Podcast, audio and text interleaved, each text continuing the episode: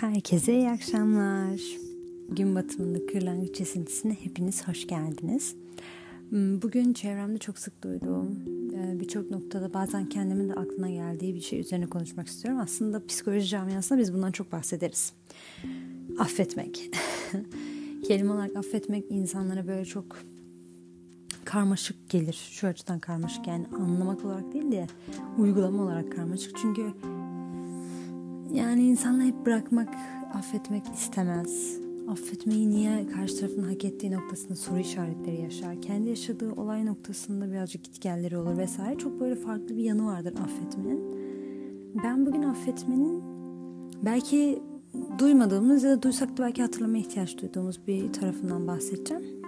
Şimdi diyelim yetişkinlik döneminde, hani hep çocukluktan örnek veriyorum, yetişkinlik döneminde bir durumdan bahsedeceğim. Ya da yetişkinlik demeyeyim, ergenlik bile olur. Hiç fark etmez yani. Geç çocukluk dönemi olur. Fark etmez, bir olay yaşadık. Atıyorum insanlar işte biz sırada bekliyorduk diyelim. Önümüze kırdılar, sonra yemeğimizi döktüler. Eşyalarımıza zarar verdiler, sözlü verdiler, tutmadılar, borç verdik, ödemediler. Yani insan travma yaşayabileceği, aldatılmak, işte hayal kırıklığına uğratmak, arkasından iş çevrilmesi, işte tabiri caizse sırtından bıçaklanmak,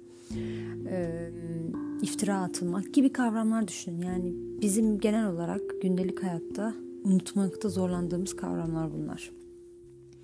Burada aslında temelde şöyle bir esas var. Kişinin unutamadığı şey aslında kendisini gördüğü bakış açısı.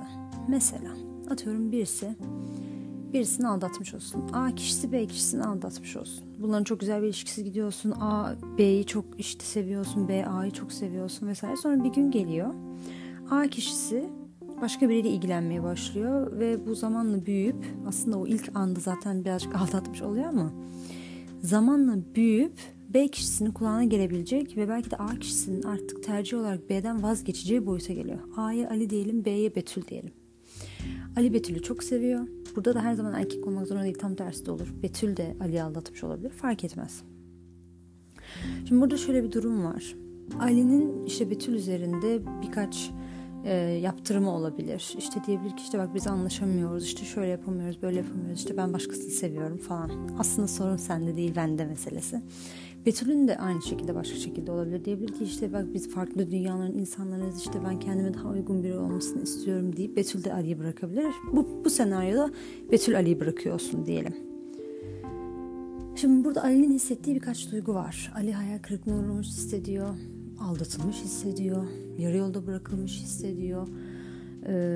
Birçok noktada aslında hayal ettiği hayatın istediği gibi gitmeyeceğinin farkına varıp en baştan bir hayat inşa etmesi gerektiğini idrakına girmeye başlıyor yavaştan ve bunların hepsi aynı anda olduğundan büyük bir strese ve kaygıya sebebiyet veriyor.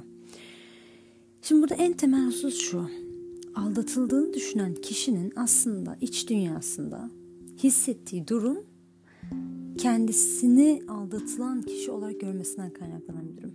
Yani nasıl? Şöyle ki mesela karşı tarafa bakarken, mesela Ali Betül'e bakarken dese ki işte Betül de demek ki hayatının aşkını buldu. Yani onun da yolu açık olsun, yapacak bir şey yok. Hani herkes nasibinde varsa olur, nasibinde yoksa olmaz. Demek ki benim için daha iyileri varmış dese, bu bir ihtimal. İkinci ihtimal, ya bak görüyor musun işte arkamdan iş çevirmişti, biz o kadar hayaller kurmuş, bir de aldatmış, ya böyle bir şey olabilir mi, işte bütün kadınlar aynı falan filan. Bu da ikinci senaryo. İkisi arasında en temel tek bir fark var: Ali'nin kendisine bakış açısı. Yani aslında temelde Betül'ün Ali'yle ne kadar, nasıl ilgilendiği, ne düşündüğü değil de Ali'nin kendiyle ilgili ne düşündüğü aslında olayı bu boyuta getiriyor. Ali dönüp dese ki yani ben bence muazzam bir eşim, muazzam bir partnerim, muazzam bir sevgili adayıyım ya da ilişki insanıyım. Karşı taraflı olmadıysa mutlaka ki daha iyileri olacaktır. Karşı tarafa saygım var mı? Olabilir ama keşke bu yöntemi bu şekilde uygulamasaydı. Yani dönüp kendi kendine bu kadar sıkıntı yaşatmasaydı. Bana en başından söyleseydi anlaşılmalarını, ben zaten bırakırdım. Beni istemeyeni tutacak değilim. Hani sonuç itibariyle o beni istemiyorsa demek ki ilişkide benim kaçacak bir şeyim kalmamış artık. Demek ki benim de hayatımda beni kendimin istediği kadar isteyecek birisi vardır dediği zaman Ali'nin kendisine baktığı perspektif değerli, sevgi dolu, hayatta istediğini elde edebilecek, İstediği olmazsa daha iyisinin olabileceğine inanan bir profil. Tam tersine geldiğimiz zaman işte bak beni aldattı, beni adam yerine koymadı, işte arkamdan iş çevirmiş, bana yalanlar söyledi, şunu yaptı, bunu yaptı. Bu profilde Ali'nin kendisini gördüğü bakış açısı şu: işte yalan söylemeye layık, değersiz, işte bir ilişkiyi oturtamayan, en iyisini elinden kaçırmış olan, daha iyisini bulamayacak olan, işte bulsa da onu sevmeme ihtimali, çok sevilebilir bir insan olmama durumu, kimsenin onu anlamama durumu, işte insanların ona hayal kırıklığına uğratma durumu gibi. Bu profilde sergilediği insan daha çok hayatta istediğini alamayan, değersiz, yetersiz insan profili. Ama burada en önemli husus, dediğim gibi, Ali'nin kendini nerede gördüğü. Çünkü biz affetmek dediğimiz olayda aslında affedemediğimiz şey kendimizi gördüğümüz bakış açısı. Çünkü mesela şöyle düşünün, çok ufak bir örnek. Atıyorum, ben bunu birçok insana örnek olarak vermiştim. Belki dinleyenler hatırlar. Hep şu örneği veririm ben: İnsanın kendi içinde olmayan bir şeyi insan dışından idrak edemezsin. Nasıl? Mesela bir insan gelse bana, şu anda ben mesela dil bilmediğim bir dil olarak söylüyorum, atıyorum Japonca. Japonca hiç bildiğim bir dil değil, yani hiçbir şeyini bilmem, ya da belki birkaç kelimesini biliyorumdur. Hiç bilmediğim başka bir dil bileyim. Mesela Rusça. En fazla merhaba biliyorumdur belki. Rusça olsun. Rusçayı ben hiç bilmiyormuşum. Bir insan geçse benim karşıma, Rusça bana bir şeyler söylese, arada böyle kelime olarak Rusça hakaret etse falan, ben hiçbir şey hissetmem. Enerji olarak karşı tarafın belki öfkesinden, belki kaş göz hareketinden bir şeyin iyi gitmediğini anlarım ama bir şey hissetmem. Bunun dışında karşı taraf bana Türkçe söylese, ki bak bu iki olayda da karşı tarafın yabancı olduğunu varsayıyorum. Yakın tarafta olduğunu varsaydığım ikinci bir profile ayrıca geleceğim. Diyelim ki karşı taraf yabancı ve bana Türkçe bir şeyler söylüyor.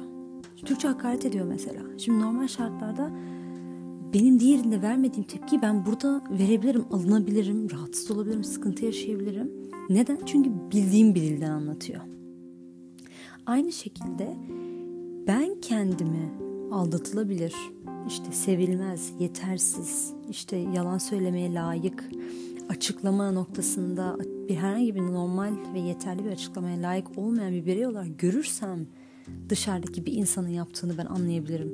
Yoksa ben Ali gibi, yani Ali'nin ilk profili gibi dönüp kendimi değerli, yeterli, ilişkide gayet güzel bir eleman, gayet güzel bir seçenek olarak görürsem bana karşı tarafın yaptığı benim kendime çevirebileceğim bir şey haline gelmez. Dedim ki yani karşı tarafın kendine göre sebepleri vardır. Beni enterese etmez yani. Demek ki bu ilişkiye devam etmek istemiyorsa bana da vereceği bir şey yoktur, benim de ona vereceğim bir şey yoktur. Daha iyileri çıkar karşıma derim. Ama eğer ki ben kendi iç dünyamda zaten kendimi yetersiz ve değersiz hissediyorsam, o zaman ben sadece karşı tarafın beni o şekilde gördüğünü düşünerek bunu pekiştirmiş olurum. Benim bilmediğim bir şeyi karşı tarafın bana yansıtması mümkün değil. Çünkü aynı dili konuşmuyoruz. Hiç öfkelenmeyen bir insan düşünün ve hayatında hiç öfkeyi görmemiş bir insan. Karşı tarafta öfkeden kuduran bir insan olsa en fazla böyle bir uzaylıya bakar gibi, ne yapıyor bu ya, böyle zıplıyor, böyle bir kaşları çatıldı, bir şeyler oluyor bu insan, acaba kötü bir şey mi yaşıyor içinde diyebilir. Ama bilmez ne olduğunu. Bizim şu anda karşı tarafın mimiklerinden ya da davranışlarından öfkeyi ayırt edebilmemizin sebebi bizim öfkeyi biliyor olmamız. Hem kendimiz uygulama olarak biliyoruz, hem de çevremizde öfke olarak tanımladığımız duygulara karşı nasıl bir şey hissettiğimizin farkındayız. Şöyle düşünün, ben geçtiğimiz yıllarda bir kere denk gelmiştim. Ben korku filmlerini çok sevmem. Gerilim de belli bir sınıra kadar, genelde onu tercih etmem. Genelde romantik komedi, animasyon. Bir gün korku filmi izlemek için bir gece düzenlemişti bizim gittiğimiz İngilizce kurslarından biri ve ben izlemek istememiştim. Ama insanlardan da çok fazla böyle kopmak istemiyorum, aynı ortamda olmak istiyorum ama filmi izlemek istemiyorum. Hani insanlara vakit geçirmek istiyorum. Neyse, ben yine de bir gün deneyeyim dedim, işte bakayım falan nasıl olacak derken olmadı bir şekilde. Ama yarın bir gün konuşurlar, işte ben de dışarıda kalmayayım mantığında. İşte o zamanlar tabii daha kaç, ilköğretim 8. 8. sınıfım, evet. Yani ilköğretim son. Ya da orta öğretim oluyor artık galiba. Dedim ki bir bakayım görüntüne. Şimdi ses yok. Cam vardı böyle bir ufak. Sinema salonunun, işte sinema izleyen odanın camı, kapısında böyle ufak bir cam vardı. Oradan içeriği görebiliyordum, ekranı. İnsanları görmüyorum ama ekranı görebiliyorum. Şimdi ses duymuyorum kesinlikle. Ses duymadığım için korkmadığımı fark ettim görüntüden. Çünkü görüntünün arkasındaki o gerilim fonu, o bağırtı sesleri gözükmüyor. Ben korkuyu hissetmiyorum o yüzden. Çünkü karşı taraftan herhangi bir bağırtı olsa da ben sadece ağzını açtığını görüyorum. Bir anda ekranın değiştiğini görüyorum ama o gerilim esnasında yavaş yavaş ilerleme noktaları, arkadan gelen fon müziği olmadığı için duyguları çok eksik hissediyorum. Sadece ekran gibi geliyor bana, böyle sadece birbiri ardına geçen görüntüler gibi geliyor. Mesela konunun ne olduğunu, kim kimden kaçıyor, kim suçlu, kim suçsuz, kim iyi, kim kötü, hiçbirini bilmiyorum. Aynı şekilde bizim de kendi iç dünyamızda kendimizi gördüğümüz bir yer var. Mesela biz öfkeyi dediğim gibi az önce bu şekilde tanımlayabilmemizin sebebi hem kendimiz öfkelendiğimizde nasıl hissettiğimizi ve karşı tarafı nasıl gördüğümüzü biliyoruz. Yani ben öfkelendiğimde karşı tarafı nasıl bir konuma soktuğumu biliyorum kafamda. Yine ben yapıyorum, o ayrı bir mesele. Ama karşı tarafa nasıl bir gözle baktığımı biliyorum. O yüzden genelde insan öfkelenilmek istemez. Çünkü karşı taraf tarafından, sevdiği bir insansa özellikle, öfkelenilen taraf bakışında olmak istemez. O bakışların nazarında olmak istemez. Şimdi gelelim ikinci senaryoya. Diyelim ki bu Rusça ve Türkçe konuşan iki birey de yakınımız olsun. Şöyle bir şey oluyor burada. Ne demiştik ilk senaryoda? İşte bu iki insan tamamen bana yabancı. Ben her şekilde bildiğim bir dili konuşan insandan etkilenme ihtimalim daha yüksek. Ama eğer ki o kişinin beni tanımadığını, bana yabancı olduğunu düşünüyorsam, Türkçe bile konuşsa bir insan, onun fikirleri benim aklımda tanıdığım bir insan kadar kalmaz. Diyelim ki çok tanıdığım bir Rus arkadaşım ve çok tanıdığım ve çok sevdiğim bir Türk arkadaşım olsun. Rus arkadaşımla ben normalde İngilizce iletişime geçiyor olayım ama şu anda bana Rusça bir şeyler söylüyorsun ve dilim arada hakaret ediyorsun.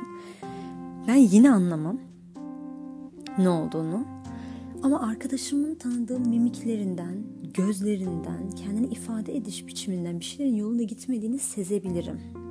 Orada benim rahatsız olduğum şey aslında arkadaşımın iç dünyasında bir şeylerin yolunda gitmiyor olması değil. İç dünyasında beni koyduğunu düşündüğüm konumdan rahatsız oluyorum ben.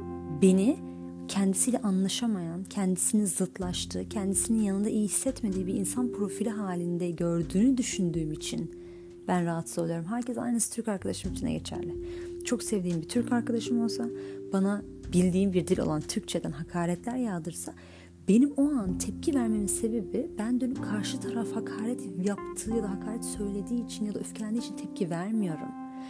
Ben onun iç dünyasında hakarete maruz kalabilecek bir profili sergilediğimi düşündüğüm için tepki veriyorum. Üzülüyorum, kırılıyorum, belki öfkeleniyorum. Oysa ki onun iç dünyasında beni nerede gördüğünü ben bilmiyorum tam olarak. Benim tahminim, kendi öfkelendiğimden yola çıkarak söylüyorum. Çünkü hiç kimse hiç kimseninkini %100 bilemez. Yüksek ihtimalle şu şekilde düşünüyorum. Biri bana hakaret ediyorsa beni değersiz görüyordur, beni yetersiz görüyordur, beni aşağılanabilir bir varlık olarak görüyordur, beni önemsiz görüyordur diye düşünerek karşı tarafın hakareti beni etkiliyor. Yoksa mesela geçtiğimiz günlerde, hatta ben uzun zamandır galiba, çok sevimli bulduğum işte hayvanlara, bazen insanlara böyle bir ortam oluştuğu zaman, uygun bir ortam oluştuğu zaman, mesela diyelim sataşıyorlar ya da benimle oynuyorlar diyelim, mesela kedim diyelim benimle uğraşıyor, ben böyle onu ısırmamak için kendimi zor tutuyorum, sonra işte şey diyorum, eşek yağı yapıyorum, yani bak nasıl yine beni kıpır kıpır etti içim, ona dayanamıyorum yani, ona olan sevgimden diye. Şimdi ben eşek kelimesini kullanıyorum. Benim bu eşek kelimesini kullanırken sevdiğim ve yakın olan, bunu bilen arkadaşlarımın ve yakınlarımın rahatsız olmamasının sebebi eşek kelimesinin tabirinin, eşek yalnız yani o zaman, eşek kelimesinin tabirinin benim iç dünyamda iyi bir yerde olduğunu bilmeleri. Yani kendilerini gördükleri bakış açısı hala Mayıs'ın sevdiği, Mayıs'ın değer verdiği, Mayıs'ın kıymetli gördüğü bir insan profili. Ama burada önemli olan şey şu: onlar benim onları nasıl gördüğümü bilmiyor tam olarak. Onlar benim davranışlarımdan benim onlara gördüğümü zannettikleri şeye tepki veriyorlar. Yani ben onları değerli görüyorsam yaptığım davranışlardan, onlar ona tepki veriyor. Kendilerinin benim gözümde değerli olduğunu düşündükleri için sıkıntı yapmıyorlar. Ya da mesela diyelim öfkelendik birimiz, sinirlendik, yanlış anlaşıldık diyelim. Böyle bir durumda benim tepki verdiğim şey, karşı tarafın beni gördüğünü düşündüğü perspektife ben tepki veriyorum. Bana göre o beni şu anda yanlış anlayan, ya da mesela şöyle söyleyeyim, ben diyelim onun söylediği bir şey yanlış anladım, onu beni yanlış anladı. Ben şöyle düşünüyorum, arkadaşımın beni gördüğünü düşündüğüm profilden, arkadaşımın beynine girip ya da zihninden, bedeninden kendime bakıyorum ve kendimi şu şekilde görüyorum. Yanlış anladığı için fikrimi. İşte değersiz, bak neler düşünmüş, işte neler yapmış, görüyor musun? Bak işte şöyle yapmıştı, arkadaşlarımız zaten geçtiğimiz garda da böyle yapmıştı, işte şunu düşünüyordu, zaten genelde hep bu tip sıkıntılar yaşıyoruz gibi zihninden benimle alakalı bunların geçtiğini ve gözlerinden bana bakarken böyle hissettiğini düşündüğüm için ben tepki veriyorum. Yoksa yanlış anlaşılma kadar normal bir şey olmaz aslında insan hayatında. Çünkü insanlar hiçbiri birbiriyle aynı değil. Ben bir şey söylerken yanlış anlaşılabilirim ama genelde dikkat edin, tartışmalar çıkarken sen beni ne zannediyorsun kelimesi ya da işte ben biliyorsun değil mi ben hani arkadaşın olan ben gibi ya da efendime söyleyeyim işte benim böyle bir şey yapabileceğimi nasıl düşünürsün gibi düşüncelerin ya da cümlelerin çıkmasının sebebi aslında karşı tarafın perspektifinden bakmıyoruz biz. Biz karşı tarafın kurduğu cümlelerle kendimize bakıyoruz. Affetmek burada nereye giriyor? Hemen yerleştiriyorum. İnsan kendisini görmediği bir perspektifi başkasının gözünden bakamaz. Çünkü başkasının gözünden baktığını düşündüğü perspektifte kendisine mutlaka tespit ettiği şeylerdir. Mesela ben yalan söylemiyorsam diyelim ve yalan söylemenin ne olduğunu bilmiyorsam bir insanın dönüp bana sen yalancısın demesi bende hiç oturmaz. Ve dönüp ikinci kez sorgulamam. Demem ki yani ben yalancı değilim. Ama öyle düşünüyorsan o senin bileceğin iş. Bundan sonrası sende. Böyle bir konumda olabilmek insan için kıymetlidir. Ama genelde biz çocukluktan bu yaşa kadar birçok duyguyu nasıl hissedildiğini, nasıl tarif edildiğini biliriz. Yani işte yalancı olmak nasıl bir şeydir, dürüst olmak nasıl bir şeydir, güvenilir olmak vesaire, seviliyor ve sevilmiyor olmak, değerli ve değersiz olmak. Şimdi bizim geçmişe dönüp kendi hayatımızda bize zarar verilen ve unutamadığımız olaylara dönüp baktığımızda yani affetmek istediğimiz kişiler olup İstediğimiz yanlış bir kelime belki affetmemiz gerektiğini düşündüğümüz olaylar olup affedememizin sebebi biz olayın içindeki kendimizi affedemiyoruz orada. Yani ben atıyorum ezilen karakter olma bakış açımdan çıkamadığım için o olay gitmiyor. Çünkü şöyle düşünün diyelim işte ben küçükken zorbalığa maruz kalmış olsam mesela büyüdüğümde benim düşünebileceğim birçok şey var. Diyebilirim ki işte vaktinde hakkımı yediler. Ben çok ezik bir insanım çünkü. Çok ezik olduğum için insanlar beni yıpratıyorlar. Bak vaktinde neler yapmışlardı. İşte hep üstüme gelmişlerdi. İşte ben çok değersizim. İnsanlar üstüme basıp geçiyor demek bir ihtimal. İkinci ihtimal ya gerçekten yani o dönem çok zordu ama kendimi iyi muhafaza ettiğimi düşünüyorum. Yani o kadar zorba çocuğun içerisinde yine de bugüne gelebildiğim için kendime çok şükrediyorum. Çünkü yani deliydi onlar resmen yani. Hani şu anda ne yapıyorlar da hiçbir bilgim yok ama asla iletişime geçmiş olmak istemem onlarla. Allah onların çevresinde olan herkese yardım etsin. Benden uzak Allah'a yakın olsunlar demek çok ayrı bir perspektif. İlkinde ben kendimi tamamıyla yerle bir etmiş bir durumdayım ve bana göre ben çok değersizim. İkincisinde ben çok değerliyim. Yaşadığım olaylar olmuş olabilir ama bu benim kendi değerimden hiçbir şey eksiltmez. Sıkıntı o yaşadığım olaylar neticesinde benim gözlemlediğim şey yani gözlemlediğim sıkıntı bireylerin sergiledikleri davranış biçimlerinden ibaret oluyor. Ben şimdi burada şu kısma hiç girmeyeceğim işte onların suçu mu benim suçum mu işte onlar mı tetikledi ben mi fişlikledi falan hiç girmiyorum o kısmına. Sadece anlatmak istediğim şey şu benim eskiden yaşadığım bir olayı kendimin lehine çevirdiğim zaman unutabilmemin sebebi ya da herhangi bir anıymış gibi anlatabilmemin sebebi benim benlik algımda ve değer yargılarımda bir değişiklik olmama durumu. Aldatılan insanlar, ezilen insanlar, işte zorbalığa uğrayanlar, haksızlığa uğramış insanlar, dolandırılmış insanlar bu insanların yaşanan olayın vehametini büyütüp unutamamalarının sebebi yani hepimizde olan bir durum bu. Unutamamamızın sebebi temelde biz o olayın içinde aldığımız rolü unutamıyoruz. Yani ezik olmayı, değersiz olmayı, dolandırılabilme ihtiyacı ya da dolandırılabilecek olmayı, yetersiz olmayı, üzerinden basılıp geçilen olmayı, sevilmeyen olmayı bırakamadığımızdan biz o olaya yapışmış durumdayız. Ve işin daha da enteresan yanı bu etiketlerin hepsini biz kendimize veriyoruz. Biz.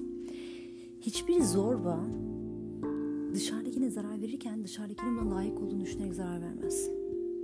Hepsi, yani şimdiye kadar birçoğuyla hani birebir de iletişime geçtiğimi söyleyemem. Yaptığım analizler ve dinlediklerim üzerinden söylüyorum. Geneli diyeyim %99'u kendi içlerinde hissettikleri değersizliği dışarı yansıtırken bu şekilde bir davranış biçimi sergiliyorlar. Karşı tarafı değersiz görmüyorlar aslında. Aksine genelde zorbalık yapan çocuklarla zorbalığa uğrayan çocuklar arasında şöyle bir bağlantı vardır. Zorbalık yapan çocuklar zorbalığa uğrayan çocuklara benzeme ihtiyacı hissederler. Normalde onlar gibi bir hayatları olsun isterler. Ve zorbalığa uğrayan çocuklar onlara hayatlarında olmayan şeyi hatırlatır. Bu aslında bu çocuğun, yani zorbanın, ona hatırlatan kişiden kurtulma yöntemidir. Yani bir kişiyi zorbalığa uğratarak aslında karşı tarafın ona olmasını istediği hayatı hatırlattığını ve o hayatı görmek istemediği için, karşı tarafla muhatap olmak istemediği için onu yok etmeye çalışmasıyla alakalı bir durum. Bu tabii yok etmekten kastım fiziksel olarak değil. Onu aşağı çekmek gibi düşünün. Yani hiçbir zorba karşı tarafa bakarak "ya ne kadar ezik gel, bunu ben bir ezeyim" demez. Hiçbir dolandırıcı karşı tarafa bakarak "ya bu ne kadar dolandırılmaya müsait, böyle vur enseye almayı" demez. Çünkü kendi iç dünyasında hissettiği şey şu aslında: ne kadar güzel bir hayatı var ya, benim de bir payım olsun ondan kastım. Yani kimse odağını ve ilgisini negatif yönde verdiği varlıklardan ya da insanlardan aslında haz etmediği için yapmaz bunu. Aksine kendisinde olmadığını düşündüğü bir şeyin onda olduğunu gördüğü için yapar. Aynı şekilde aldatılmak gibi düşünün. Aldatan hiçbir erkek dönüp de, ya da hiçbir kadın eşine dönüp "ya ne kadar aldatılmaya müsait bir insansın, ne kadar değersiz" demez.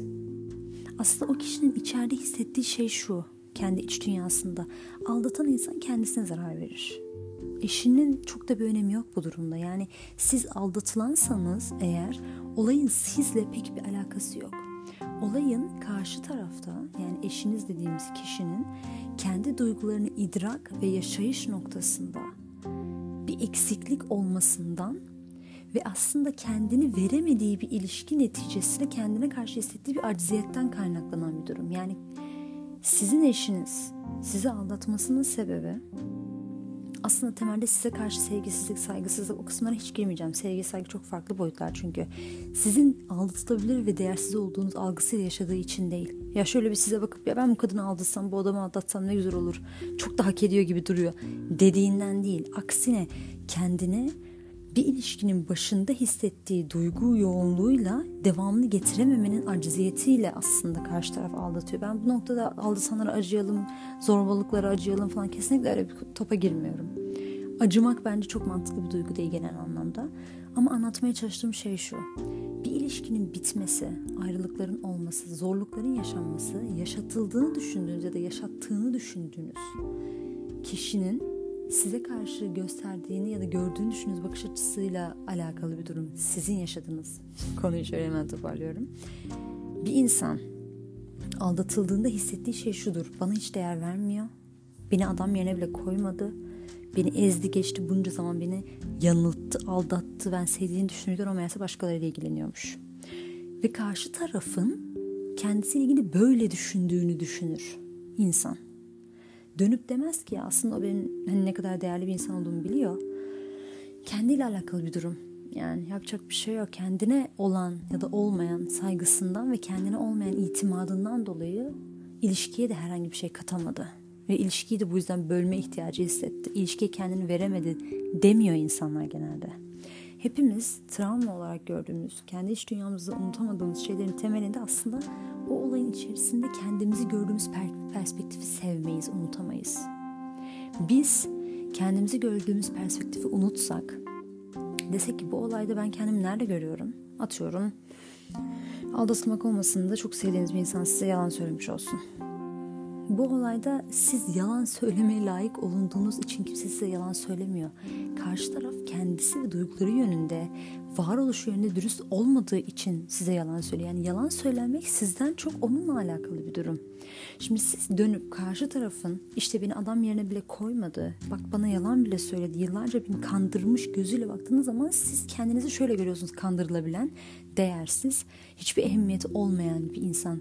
Bu duygular insanın varoluşuna ve fıtratına, yaratılış güzelliğine o kadar aykırı ki sizin vücudunuz bu çözülene kadar size bunu hatırlatır. Çünkü der ki burada bir arıza var. Aynı arabalarda yanan arıza ışıkları gibi düşünün. O arıza çözülene kadar o ışık yanar. Üstüne sticker yapıştırabilirsiniz. Ne bileyim, başka türlü sesler oluşturup onun uyarı sesini bastırmaya çalışabilirsiniz. Önüne telefon koyabilirsiniz. İstediğinizi yapabilirsiniz. Ama o uyarı ışığı size normalde olması gerekenin aksinde bir şeyin devam ettiği yönünde bir uyarı verir. Mesela lastiğinizin patlandığını ya da havasının indiğini düşünelim. Bir lastik işareti orada size sizinle alakalı bir sorun olduğu anlamına gelmez. O size normal şartlarda olmaması gereken bir şeyin orada olduğu anlamına gelir. Şimdi travma da böyle bir şey. Travma da sizin kendinize yapıştırdığınız o benlik, o kendinizi dışarıdan baktığınız zaman dışarıdakinin sizi gördüğünü düşündüğünüz o yakıştırmalarınızın aslında sizin için uygun olmadığı, sizin gerçeğinize ve hakikatinize uymadığından kaynaklı olarak bedeniniz size onu hatırlatır. Der ki burayı çöz. Çünkü bunun seninle bir alakası yok. Bunun senin gerçekliğinle bir alakası yok. Sen böyle bir insan değilsin. Sen değersiz değilsin. Sen yetersiz değilsin. Bu olay, yaşanan bu olay senin bahsettiğin durumdan çok farklı. Çünkü olayı biz değerlendirirken kendimiz dışarı çıkıyoruz. Karşı tarafın yerine geçiyoruz. Karşı tarafın sanki bütün ahlaki ve düşünsel etiklerini üzerimize alıp karşı tarafın bizi koyduğunu düşündüğümüz konuma bakıyoruz. Genelde değersizlik hissettiğimiz zaman yaşadığımız bir sıkıntı şöyle olur mesela. Ben kendimin değersiz olduğuna inanırsam, karşı tarafta bir sıkıntı yaşadığımda karşı tarafın zihninden şunun geçtiğini düşünüyorum.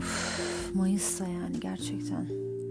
Yani ne var yani şimdi bunu bu kadar büyütüyor? Ne gerek var yani? Nedir yani hep tabu Mayıs yani? Hani bugün olsa da olur, olmasa da olur, yarın olur, sonraki gün olmaz.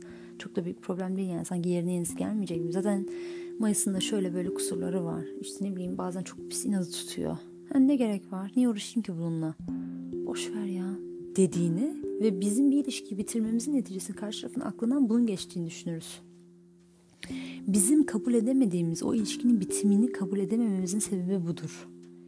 Kendimizi karşı tarafın bizi gördüğünü düşündüğümüz perspektiften dolayı.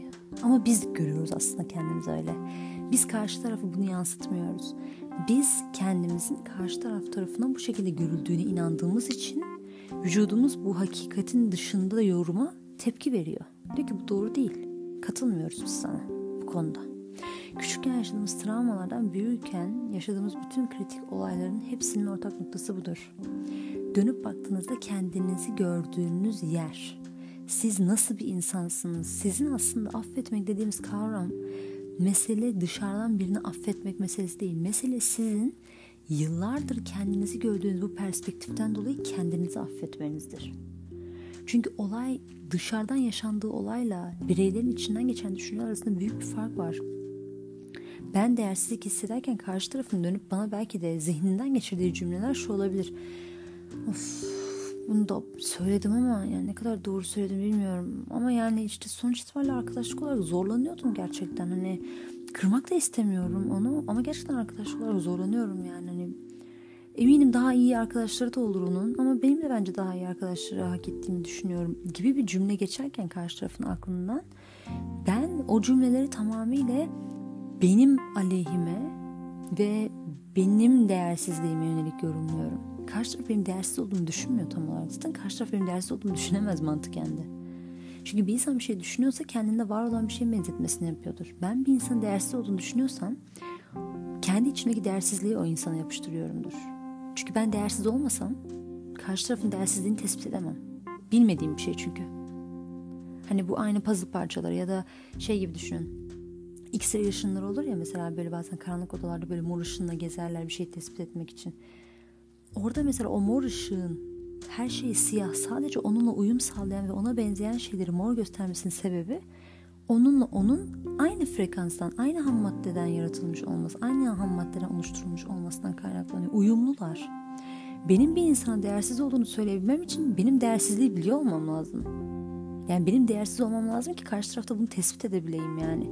Ben mesela şu anda bugün kadın halimle bir erkeği nasıl tespit edemezsem erkeğin iç bünyesini, İç fiziksel dünyasını nasıl idrak edemezsem, nasıl bir erkek benim iç fiziksel dünyamı idrak edemiyorsa bu çok normaldir çünkü bildiğim bir alan değil.